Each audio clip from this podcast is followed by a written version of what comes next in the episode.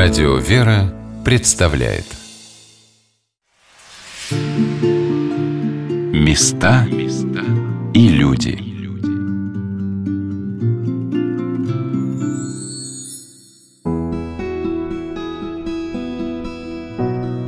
Сегодня на «Волнах Радио Вера» мы рассказываем о Введенском, Владычнем, женском монастыре, основанном в городе Серпухове в 1360 году святителем Алексеем, митрополитом Московским и всея России чудотворцем. Огромной радостью для меня на праздник введения во храм Пресвятой Богородицы было общение с самыми юными прихожанами Владычнего монастыря. Дело в том, что при обители была создана православная гимназия – это еще одно прекрасное качество современного монашества – ответственность за будущее поколение в России. Настоятельница обители игумени Алексея рассказала, как получилось в совсем еще не восстановленном монастыре в 2001 году начать такое большое дело. Я сейчас с ужасом думаю, монастырю было всего 6 лет, когда мы открыли гимназию. В следующем году гимназии будет уже 20 лет. Что это было за дерзновение ваше такое, материнское получается? Может быть, я бы и не открыла, если бы ко мне не подступили прихожане. То есть прихожанин, у которого дети должны были идти в первый класс, подошел ко мне и стал просить, давайте откроем гимназию, я вам помогу. Он был предприниматель, сейчас уже он упокоился. Давайте откроем гимназию, я не хочу, чтобы дети шли в обычную школу. И вот так вот заранее, то есть наведение, то есть получается, если мы открыли в 2001 году, то в 2000 году наведение мы взяли благословение у владыки на открытие гимназии, начали готовиться. А здание вот это было гимназия? Нет, мы начинали в муниципальном детском саду, то есть нам выделили одну треть детского сада муниципального. Ну, была такая тенденция, что садики закрывали, расформировывали, и мы так надеялись, что потом садик, ну, окончательно там его расформируют, но уже к этому моменту уже перестали закрывать детские сады, и сад не хотел уходить. А в одной трети, естественно, сколько там классов могло поместиться. И вот мы тогда стали реставрировать вот это монастырское здание. Исторически это была гостиница, построенная при игумене Митрофании. В 2006 году реставрация была завершена. То есть, получается, гимназии было 5 лет, когда мы въехали в это здание. На праздничной службе введения во храм Пресвятой Богородицы так радостно было видеть, как в храм пришли воспитанники младших классов православной гимназии, и все они вместе со своими учителями, встав напротив иконы введения, на которой изображена маленькая Пресвятая Дева со своими родителями, святыми праведными Иоакимом и Анной, молились за божественной литургией в соборе, который своими росписями и иконостасом напоминает шедевры храмового зодчества – Фрески собора, которые по рассказам матушки Игумени были написаны в старинных традициях, по мокрому, живыми минералами, создает неповторимое ощущение, что ты стоишь в одном из самых древних храмов Руси, расписанном искусными мастерами того времени.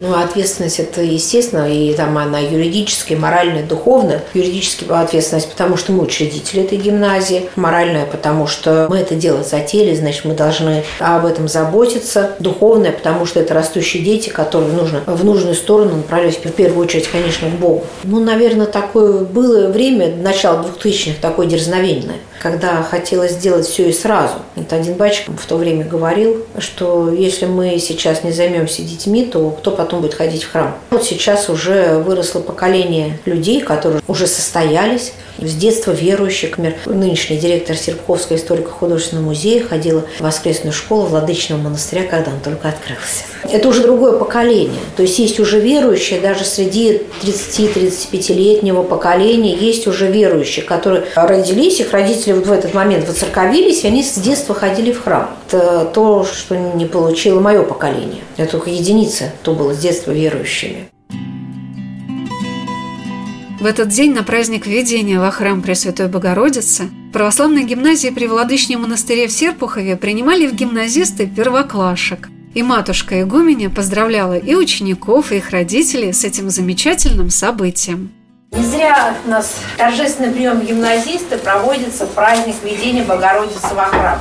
Конечно, это наш престольный праздник, но в то же время это детский праздник. В этот день маленькую будущую Пресвятую Богородицу, тогда просто девочку Марию, ввели в храм. И недаром наши гимназисты именно в день введения во храм посвящаются в гимназиста, потому что только совмещая молитву, пребывание в храме и учебу можно действительно добиться больших успехов. Некоторым людям кажется, что можно просто грызть гранит науки и все будет хорошо сделано. Но нет, без Божьего благословения, без благодати Божией, без молитвы самого ученика его знания никогда не будут полными, а душа его будет мертва. А даже самые большие знания для мертвой души никогда не принесут пользу. Поэтому надеемся, что, начав полноценную гимназическую жизнь именно в этот праздник, вы всю свою жизнь проведете, не оставляя молитву и не покидая стен храма.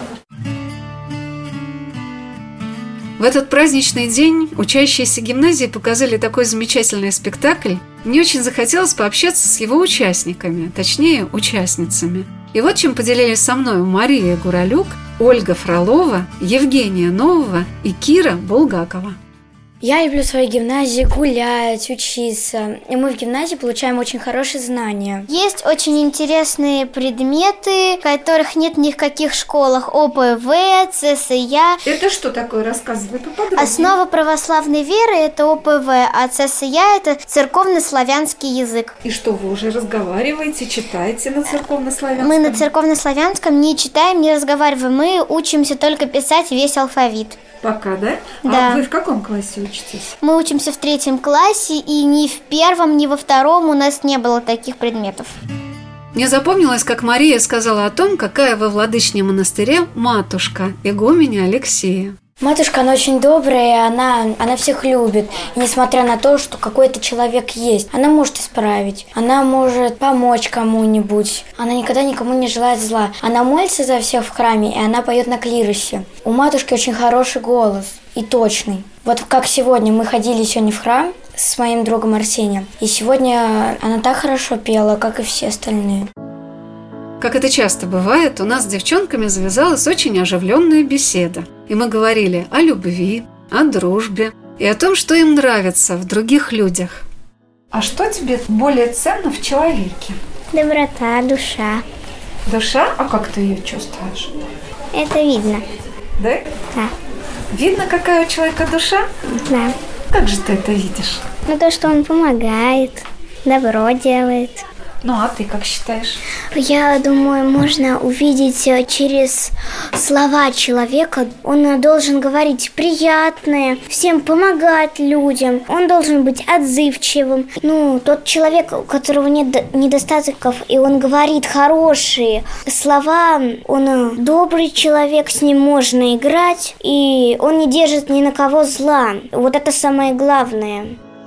Конечно, бывают в жизни православных гимназистов и недопонимания. Но вот как к этому относятся ученицы третьего класса.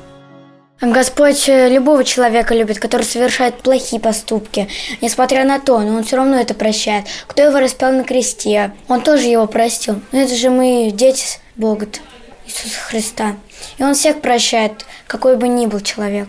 Мы должны, даже если тебе этот человек сделал неприятно, то мы не должны ему делать то же самое. Не должны, как и некоторые говорят, надо дать сдачи. Нет, просто надо от него отойти и, то есть, никогда его не обзывать, то есть, любить, даже если он тебе враг какой-то, не драться с ним, ничего. Я думаю, надо, ну, чтобы он тебя послушал, надо больше хороших слов ему говорить, чтобы он успокоился. И не надо давать вообще сдачи. Это плохое действие человека, когда кого-то обидели. Я считаю так. Мне вспомнился после этих слов образ благоверного князя Владимира Серпуховского, храброго, Донского, который даже в размолвке со святым благоверным князем Дмитрием Донским оказался на высоте. И после кончины князя Дмитрия во всем помогал его сыну, князю Василию Первому. Так что маленькие серпуховички, как называют себя жительницы города Серпухова, во всем подражают князю-основателю своего родного города. Мы в своей, как наш учитель называет, у нас есть дружная семья. Никогда в семье, чтобы ссор никаких не было, ничего такого плохого. А то это будет уже не семья, а перебор какой-то. Надо просто помогать своей маме, как учитель. Это наша вторая мама в школе. Надо любить друг друга. Надо как-то неприятности переживать. Надо говорить друг другу хорошие слова и жить дружно.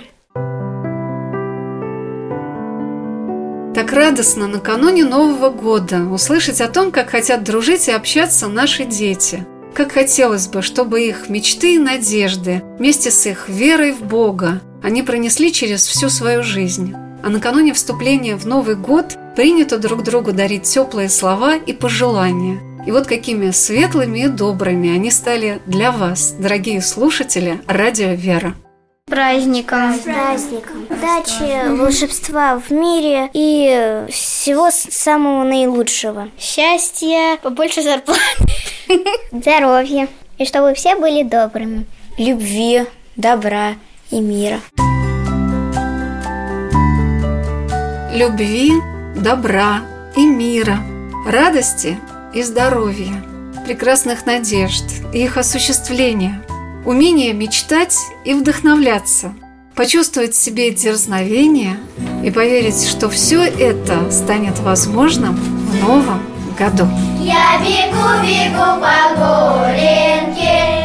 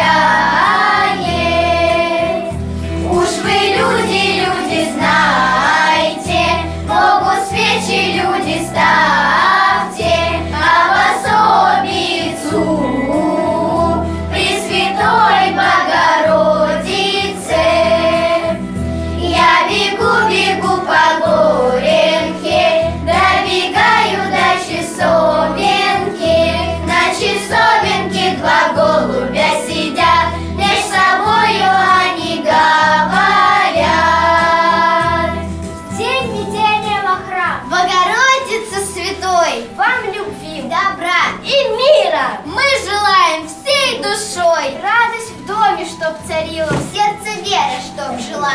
Богородица Мария вас обет уберегла. Вот и сказочки конец. До свидания. До новых встреч! Места и люди.